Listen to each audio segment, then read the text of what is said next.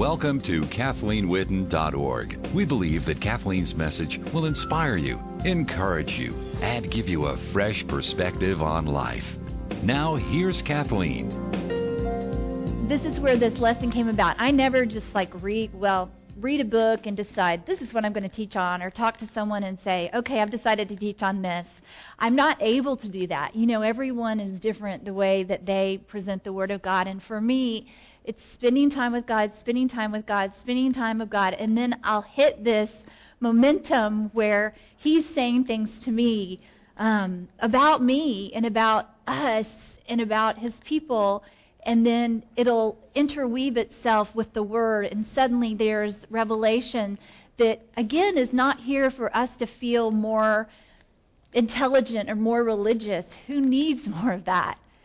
But for us to have our lives be changed. And so I am absolutely certain that the word is going to go forth and do what it always does, and that is to not return void without doing those things which God intended it for, for it to do in your life right here, right now, at this moment. So, again, and those of you that know me, a lot of times when I don't really know what um, God is saying, and I feel things stirring in my heart, um, I will uh, write poems. And what kept happening was just thinking about time. What are you going to do for the next 40 years? What are you going to do for the next 40 years? And I thought, gosh, you know what? Time just seems to be speeding up anyway. And I've just started my day, and then I realized it's at the end of the day, you know? And I've thought, you know, one thing is I can't say what I'm going to do for the next 40 years, but I will say this. I want to live a life well spent. You know, I, I would love to go to heaven and have God say, You spent your life very well. Because we're all given, you know, just 24 hours. That's the equal or the equality of man, is we're given the same amount of time. And I want to spend that time in a way that I can say, This was a life well spent. So I wanted to read to you this poem that I wrote um, partially in the hot tub and partially at the kitchen table and partially or almost all on narcotics, but that doesn't matter because that's just part of what's going on with my back, and that's not a very religious thing to say, but I'm not very religious, so it doesn't matter. A life well spent let not a minute be wasted in worry or fear. For if troubles do come, more grace will appear. Let not an hour go by with an unthankful tongue, since declaring God's goodness keeps me joyful and young. Let not a day be spent following your soul. Instead, give the Holy Spirit all the control. Let not a fraction of time be given to shame or guilt or unforgiveness or judgment or blame. Not a percent of a moment to unbelief or dread since for all of these burdens, Jesus died in your stead. Second by second, through every season of the year, desire to follow Jesus into more freedom from fear. And as for sins and transgressions that you do and have done, repentance brings his power to heal as you turn from each one. Spend time in God's Word, and Jesus will change you every part. If you ever feel judged or condemned, he whispers, Only I know your heart. Call on him in difficult times, and he will lift you from pain, placing you above circumstances in his kingdom domain. Don't live in regrets. Instead, believe Romans 8:28 and pray that God will work everything for good, even your very worst day. Live content in each moment and let peace reign in you as you continually trust God to take you up over and through. Stop striving to achieve your desires through your own strength and will, and instead delight yourself in the Lord, and even the impossible He'll fulfill. Daily to everyone, the gospel good news you need give, not necessarily with words, but by how you live. For God is not pleased by verboseness or time under a steeple, but whether you have loved and cared for his people. Let not a minute be wasted. May God's kingdom come. Believe him for a life well spent to the glory of his Son. And as God gave me that poem and, and expressed that it was for us, for his people, I started to ask, those are beautiful words, and I want that to apply to my life. And you may be listening this morning and thinking, those are beautiful words, and I want that to, to apply to my life. But how? How do we do that?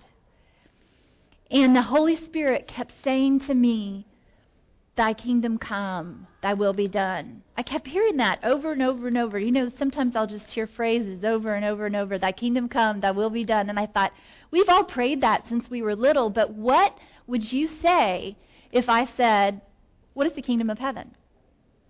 The Bible mentions the kingdom of heaven over and over and over and over. And then you pray repeatedly for it to come. And so if I was a different faith or a different religion, or maybe I just didn't even know that much about Christianity, I think one of the first things I would ask you if I was reading the Bible for the first time is, well, what is the kingdom of heaven? And I think your first answer would be, uh, because it's so large and yet it's so simple. You know, I'm pretty simple, and I think Jesus is pretty simple. And I heard it said of Corrie ten Boom that the reason she stayed on target all through her life and into her 80s and didn't go off on wild tangents and didn't get over in a ditch over here or a ditch over here in her theology or doctrine is because she didn't really have a theology or doctrine. She just went with the Bible. And so just keeping it simple. And simply the kingdom of heaven is in the Word of God. And so instead of me giving some kind of a seminary class, um, which would be really funny anyway, um, I want us to go to God's Word and see what it is. But I want to say beforehand that you know there are two kingdoms. There's the kingdom of Satan, there's evil, and there's kingdom of good. And there's just two. And we have a choice on this earth as to which to live in.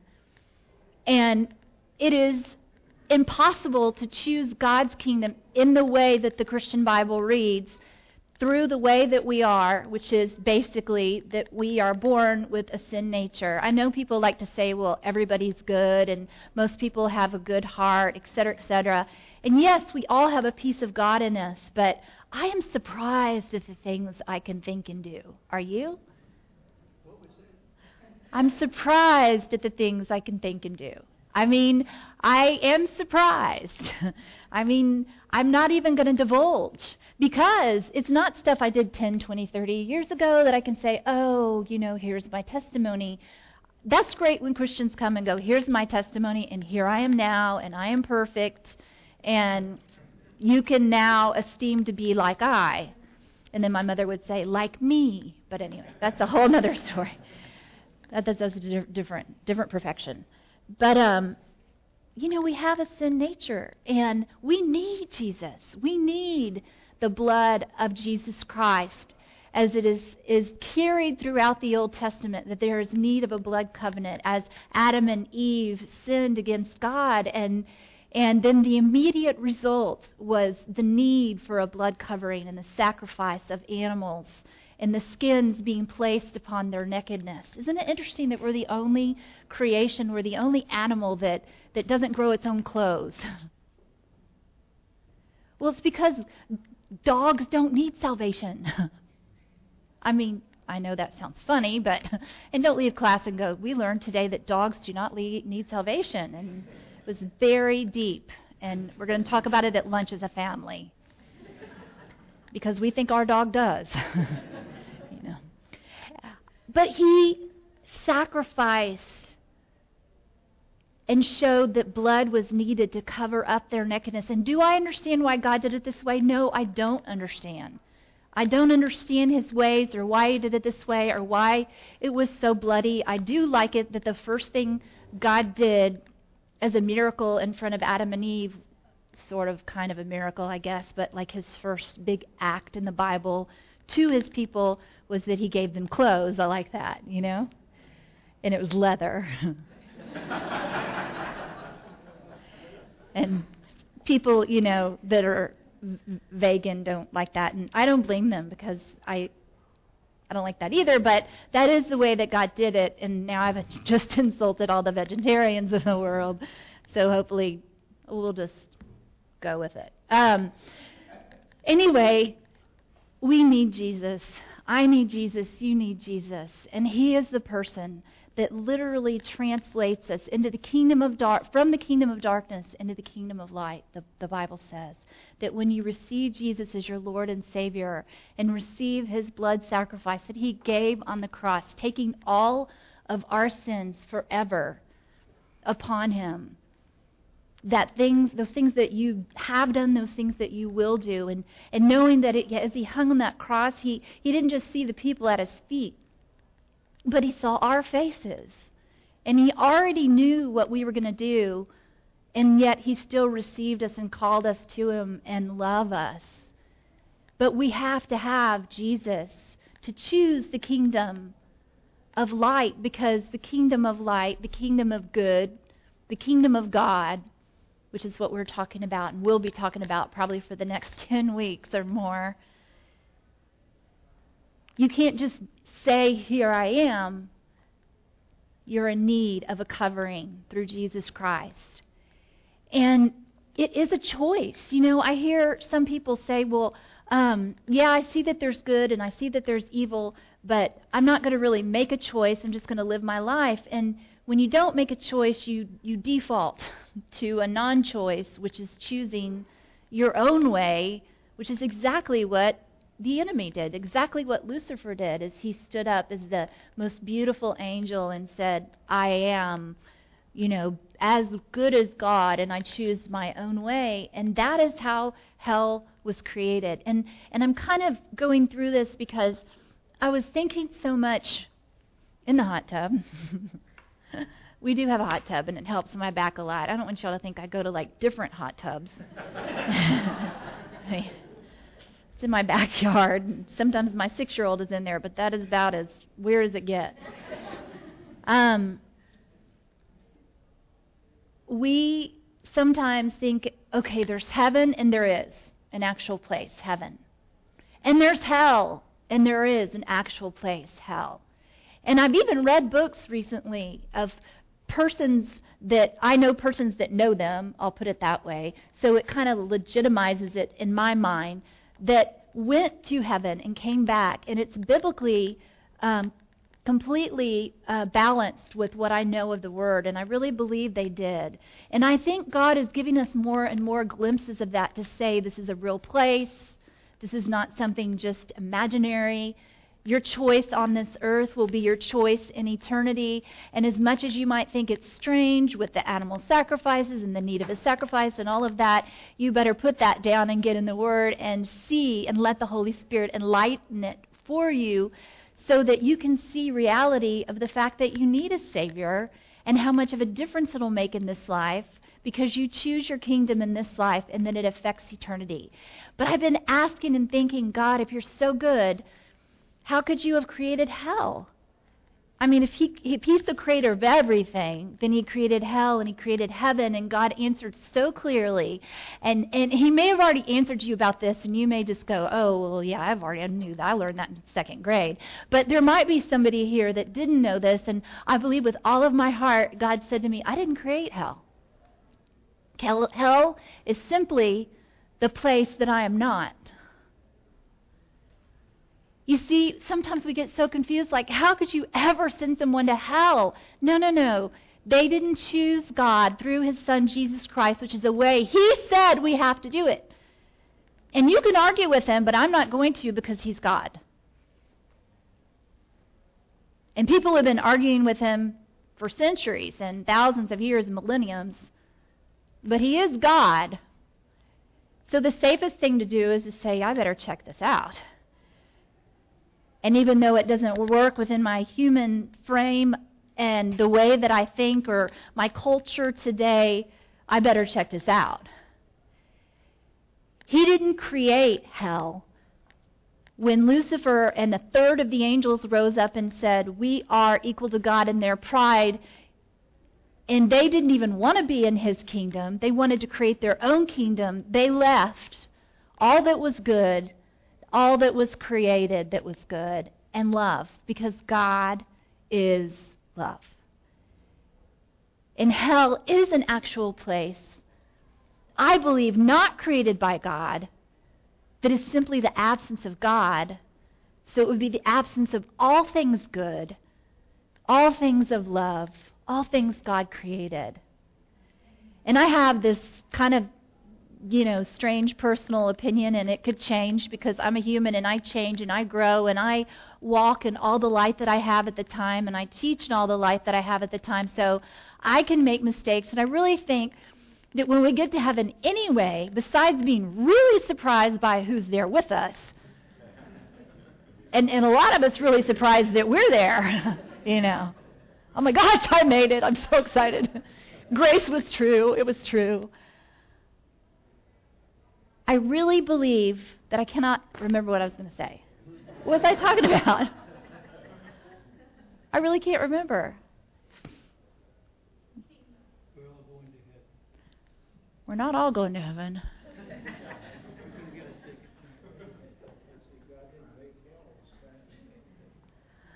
Hmm.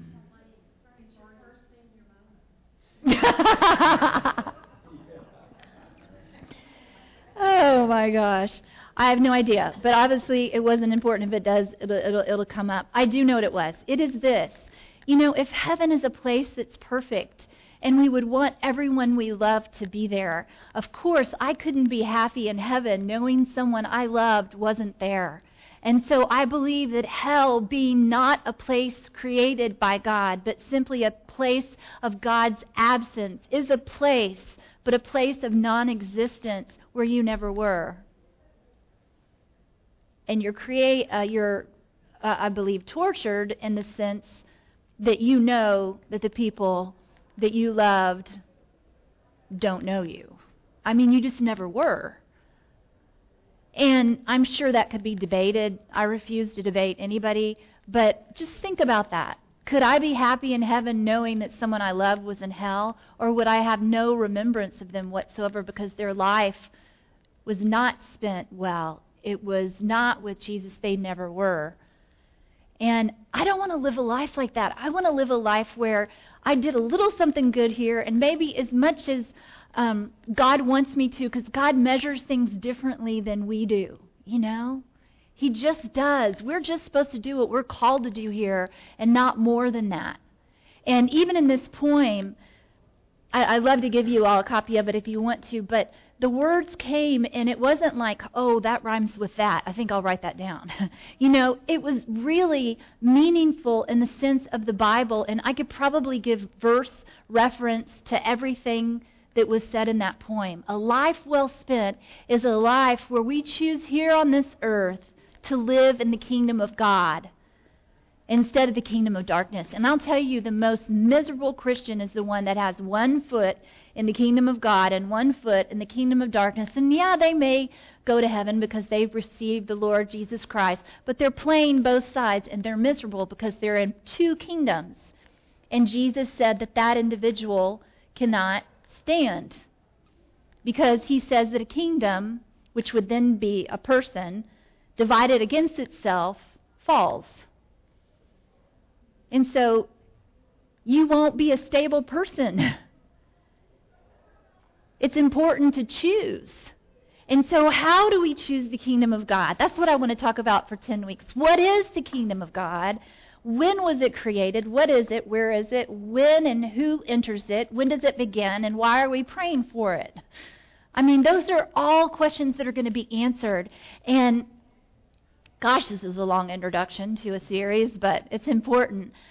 I'm so excited about it. And again, I'm going to ask you to bring your Bibles because I don't want to tell you, um, here's my opinion, here's my opinion, here's my opinion, here's my opinion. You get enough of that on TV, you get enough of that from your spouse. My spouse, he, his, fa- his facial inflection did not even change because he's been trained so well that he just kind of goes. Actually, he was chewing, but anyway. Um, we want the book to speak. When I went to my son's kindergarten, uh, I can read in the library every once in a while, and so here's his little class all sitting around, and I pick up this book and it has some little aardvark named DW, and I'm about to read this little book to them, and they're all excited. And, you know, half of them have memorized the story. And so they're already saying the story with the book and trying to make comments about it. And, and I couldn't get them to be quiet. And so finally I said, shh, just a minute. The book is going to speak. And the whole class was like, wow. And they all were really quiet, and I read the book. And I feel that's the way we need to be with the Word. And so I would like for you to open to Matthew 3. And it says, In those days, John the Baptist came, preaching in the desert of Judea and saying, Repent, for the kingdom of heaven is near. This is he who was spoken of through the prophet Isaiah, saying, A voice is calling in the desert, Prepare the way for the Lord and make straight paths for him. John the Baptist starts talking about Repent, the kingdom of heaven is near. And so, what I want you to start hearing is as I read these um, parts in the book, as the book speaks for itself, as the word speaks, and we know that this word is, is not just words on paper, but it's alive and sharp and, and sharper than any two edged sword and a- able to cut through joint and marrow to get to the heart of a man. As it speaks to you, answer for yourself what is the kingdom of heaven? What is it? Where is it? How did it start? Because I'm supposed to pray it down on this earth, and I'm supposed to choose it on this earth, and I will live there having chosen it for forever. So, what is it? I can't think of anything more I'd rather spend time doing. And then, as you do that, share with your family. This is the kingdom of heaven. I chose the book of Matthew because it mentions it over and over and over and over. And I figure if God mentions something once, it's important, but if He repeats it over and over and over, it's really, really, really, really important. And so let's let the book speak. Verse 13, chapter 3 of Matthew. Then Jesus came from Galilee to the Jordan to be baptized by John, but John tried to deter him, saying, I need to be baptized by you, and do you come to me? And Jesus replied and said, Let it be so now. It is proper for us to do this to fulfill all righteousness. And then John consented. And as soon as Jesus was baptized, he went out of the water, and at the moment heaven was opened, he saw the Spirit of God descending, a voice from heaven saying, This is my Son, whom I love. With him I am well pleased. John is proclaiming over and over, The kingdom of heaven is near, the kingdom of heaven is near. And then when Jesus appears, all of a sudden it's the kingdom of heaven is here. And so, one answer for what is the kingdom of heaven? Who brought it? Jesus. When was it created? We'll have that answered for us too. But wouldn't you want to know? I mean, I want to know what I'm praying and I want to know what I'm living. And I think that's why we can live a pretty shallow Christian life, is because so many of us are culturally Christian. And so we cannot defend our faith, much less live our faith. And if you can't live your faith, then you're someone that probably has a foot in two different kingdoms and you're miserable and you can't stand. And believe me, when you have something rough come against you, you better be able to stand. So thankful when I did have leukemia and I was given a short time to live that I knew what kingdom I was in. And I knew that I served a good God. And I knew that the kingdom always had to do with healing. And we'll see that too. I was not in one kingdom and another and shaking around, but I knew where I stood, and and that doesn't make me a strong person. People kept saying, "Well, you're such a strong person." No, I just was all the way into one kingdom and not halfway in one and another. And so maybe that makes me a less strong person. I don't know. It has nothing to do with me in the Beatitudes, which, um, gosh, I love reading in the Amplified Bible, but I probably will refrain because it just gets really wordy. But I encourage you that when you're reading this and, and writing down these scriptures about the kingdom of God, to go back and ask yourself, you know, what is the kingdom of God? Where is the kingdom of God? How do I attain to the kingdom of God? Because that should be the most important questions in our life. And when you go back to those scriptures, if you have an Amplified Bible, um, read it out of that. It, it, does amplify the Greek and Hebrew words within the Bible, and you can get one from Walmart for like three or four dollars. This one was well, this one was seven dollars, but it's because it has a picture of a tree on it. So you can get that one. But when we read the Beatitudes, which is supposed to be how we live on this earth and the way that we see things, and it's starting to say, I think Jesus teaching, you have seen life a certain way, and now to live in the kingdom, lots of things that you thought are going to be upside down. Kingdom living is upside down. If you live in the kingdom, then you don't live in the world anymore. The world says the more you give, the less you have. And the kingdom of God says the more you give, the more you have. And the world says, you know, fight for yourself, fight for your rights, um, defend yourself, defend your reputation. And the kingdom of God says, you are dead in Christ. You are to turn the other cheek. You are to not care about your reputation. You're to live for me. Do you have a foot in both kingdoms? You do if you don't even know what your kingdom stands for. And so the Beatitudes start to tell us, and it says, Now he, Jesus, saw the crowds, and he went up on a mountainside and sat down, and his disciples came to him, and he began to teach them, saying, Blessed are the poor in spirit, for theirs is the kingdom of heaven. And so right here, I should go, wait a minute. The kingdom of heaven belongs to the poor in spirit, and I should want to know what the poor in spirit, what does that mean? You know? And it can be those persons that say, I'm spiritually bankrupt without Jesus. I'm spiritually bankrupt within my own self.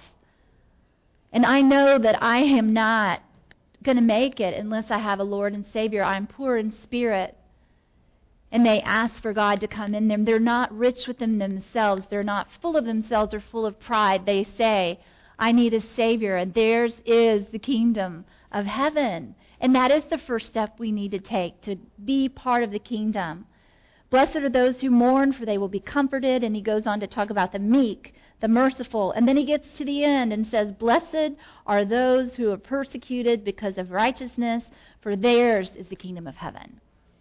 Because guess what? When you get all the way into the kingdom of heaven, I don't care what community you're in, you will be persecuted in some way. And it's really easy to live in the community that we live in and be a Christian. A cultural Christian, it's really easy. But to get all the way into the kingdom of heaven, even if it's an easy place to live, there's a little bit of persecution. You know, if I'm all the way into the kingdom of heaven and I'm in Iraq, there's going to be a lot of persecution. I may lose my life. If I'm in China, I may lose my life. If I'm in Afghanistan, I may lose my life. Many places on this earth. But here, and then I would attain the kingdom of heaven no matter what. But here in America, and especially this community, it's easy. Although I've gotten a little bit of persecution It's nothing compared to others, but I've been called, you know, unbalanced or whatever um, that doesn't make you feel very good. you know, you're like, wow, you know, and you want to sort of defend yourself, and then you realize, I don't have a reputation. I'm all about Jesus. I mean, it's Him that I represent, and it's not about me. Um, I've definitely had situations where I was told by Christians after going and speaking um, in another city north of us that has a lot of hippies and a large college. that um, I was too much about Jesus. I was too much about Christ. I needed to tone it down, and and and they didn't pay me, or they forgot to pay me, or something happened. But um, and so you want to rise up and go, that is not nice. That is not fair. I'm going to get my money, and then God goes, turn the other cheek, you know. And then it's just so interesting how two or three weeks later I would have someone just send me a check and go, God just put this on my heart to send you this money, and it covers all my gas. It covers my speaking fee times about ten you know, God is so faithful. But getting all the way into the kingdom is so exciting because that's where you can stand and that's where you can really believe and have faith. And so many people are going, well, why is my faith not working? Well, maybe you have one foot in the kingdom and one foot in the world. Maybe you have one foot in God's kingdom and one foot in the kingdom of darkness. And if you're divided, you'll fall, no matter how much you work on your faith. Blessed are those who are persecuted, for theirs is the kingdom of heaven. I'm going to see where we are on this. I'm going to go on and read down in, in uh, Matthew 5, verse 17. And this should be answering our questions about the kingdom of heaven, and that's why it's exciting. This is really good. Do not think that I've come to abolish the law or the prophets. This is Jesus talking. I've not come to abolish them, but to fulfill them. He's saying, I, I didn't come to destroy all the things that you used to believe and said, I didn't come to say, you know, start over, start from scratch. You've been doing all the wrong things and everything you believe is nonsense. Nah, nah, nah, nah, nah. Um, Jesus came to say, I fulfill all of that.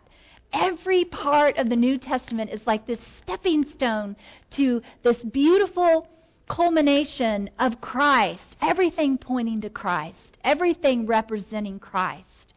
And then here we are in the age that the prophets of old would love to be, where Jesus has come and the kingdom has come and thy will can be done. And we have the keys to the kingdom. There are so many things about the kingdom that we have that we don't even know about because we don't even know what the kingdom is. And there again, here I am a Christian, supposed to be living in a kingdom, but I don't know what it is, you know? It'd be like one of us going over to Europe and and um, going over to Germany and saying, "What country is this?" and having them go, "It's Germany," and then just saying, "Okay, well, what is Germany?" and having them say, "I don't know." I don't know where I am. I don't know really what it is. I was born here. I'm, you know, 50th generation German. Before that, we were Vikings, but mother doesn't talk about that. We need to know who we are and what this is. Jesus has come to fulfill all that they have been doing and thinking and believing. And I tell you the truth, Jesus says, until heaven and earth disappear, not the smallest letter, not the least stroke of a pen will by any means disappear from the law until everything is accomplished. Anyone who breaks one of the least of these commandments and teaches others to do the same will be called least in the kingdom of heaven. Well, that's a pretty big deal because I guess then they're saying that there is a section in the kingdom of heaven where you can be called the least. And I don't want to do that. And so they're saying that's the people who say that you can break these laws and it doesn't really matter and things have changed and things are culturally different. And this is just kind of some fun parables and fiction for us to live our lives. Oh, wait, people are doing that. That's scary because that's saying that if they are saved, they'll be least in the kingdom of heaven. Is that fair? Do we think that's fair? I, I, am not God. You're not God. This is what God is saying about the kingdom. I don't want to be least. I want God to be excited about my life. I want Him to say, You've lived a life well spent, not you've just spent your life. And exciting to me is that we serve a God where we can turn that around today. We can be in our 80s and turn that around today. God is a God of restoration. That's what that poem says that we can believe Romans 8:28 that God will take even our worst day and work it for good to those that love God and are called according to his purpose. We can believe that. But we need to start where we are.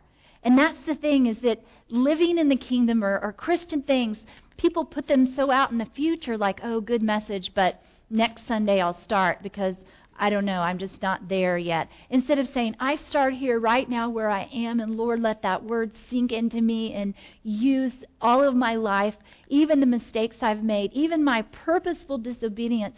Use it for your good, use it for your kingdom, and get me all the way over into the kingdom of God as I learn about it so that I can live a life well spent. That's the decision you can make today, whether you're 14 or 44 or about to turn 40 um, and appreciate gifts and cards, or you are in your 70s. Whoever practices and teaches the commands will be great in the kingdom of heaven. Practices and teaches, practices and teaches. You know, does that mean that you're a teacher? No. It means you live it. What is the greatest commandment that God gives us? Starts with an L. Love one another. Practicing and living love. You are the greatest in the kingdom of heaven. That means just right there, right where you are, in the workplace, in your family, right now, just loving. And love is always a sacrifice. I tell you that unless your righteousness surpasses that of the Pharisees and the teachers of the law, you will certainly not enter the kingdom of heaven. You know what makes me sad? This is what makes me sad. We have love inside of us that wants to take over, that wants to come out, that wants you to be smaller and your reputation to be smaller and your ways to be lesser and your will to be diminished as God grows bigger and you become more and more and more like Him, and believe me, your joy level starts to lift. There's nothing more joyful than to realize the kingdom of hell has nothing in me. Remember Jesus saying that? He just said, you know what? There's no hold over there. The worst feeling is to go, yes, there's some things holding me over there. And God can abolish that today.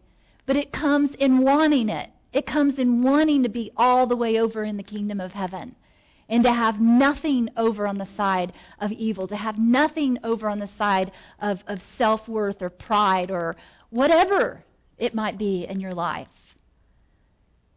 And what makes me really sad today is that I really think the nicest people that I've met, a lot of them don't even know salvation through Jesus Christ. And a lot of them have been totally turned off of the truth of Christianity, which is in the Word of God, and that has been survived through, I mean, centuries and centuries and thousands of years. And now Archaeology is proving it to be true. Science is proving it to be true. Everything is pointing towards the truth of Christianity, along with every religion having to say, yes, Jesus did walk on this earth. We can no longer say he wasn't a real person because he is written about in other religions. And then we have to question, well, why would all those ap- apostles, disciples die for a lie? I mean, you get down to it, and in every sect and fashion and, and way you can look at it and every way you can dissect it, is what I was trying to say. It's truth. And yet, so many in this generation and in the upcoming generation don't buy it because we don't practice living in love. I really think that the kids that work in Whole Foods are really much nicer than most of the Christians I've met. And I'm serious. And they have piercings that we can't talk about. and I don't know what that has anything to do with anything other than just say, what are we doing? I think we're just not living in the kingdom. And we don't know what the kingdom is. And we're not teaching our kids to live in the kingdom. And when something happens to them at school, instead of saying, honey, you know what? That hurts. I'm sorry that happened. But you have received Jesus Christ, and you are to take on no reputation. And when she says that again to you, I want you to turn the other cheek. Instead of saying that, we teach them the world's way. Not all of us, but, or we might have one foot in each and, and teach them to walk that way, and then they wonder, why can't I stand? Why can't I have faith? Well, because the kingdom divided against itself will not stand choose all the way the kingdom of God and, and come with me over the next 10 weeks or so to, to look at his kingdom. When was it created? What is it? What is it made of? It's so surprising. And watch your life change and the change that will happen within your families and in your children because this is our choice on earth. And we can live a kingdom life on this earth and then go to the kingdom of heaven forever. And I believe with all of my heart, God will say, You've lived a life well spent. Let's pray. Heavenly Father, I just thank you for your love and your mercy and your forgiveness. I thank you that the Word of God washes us clean.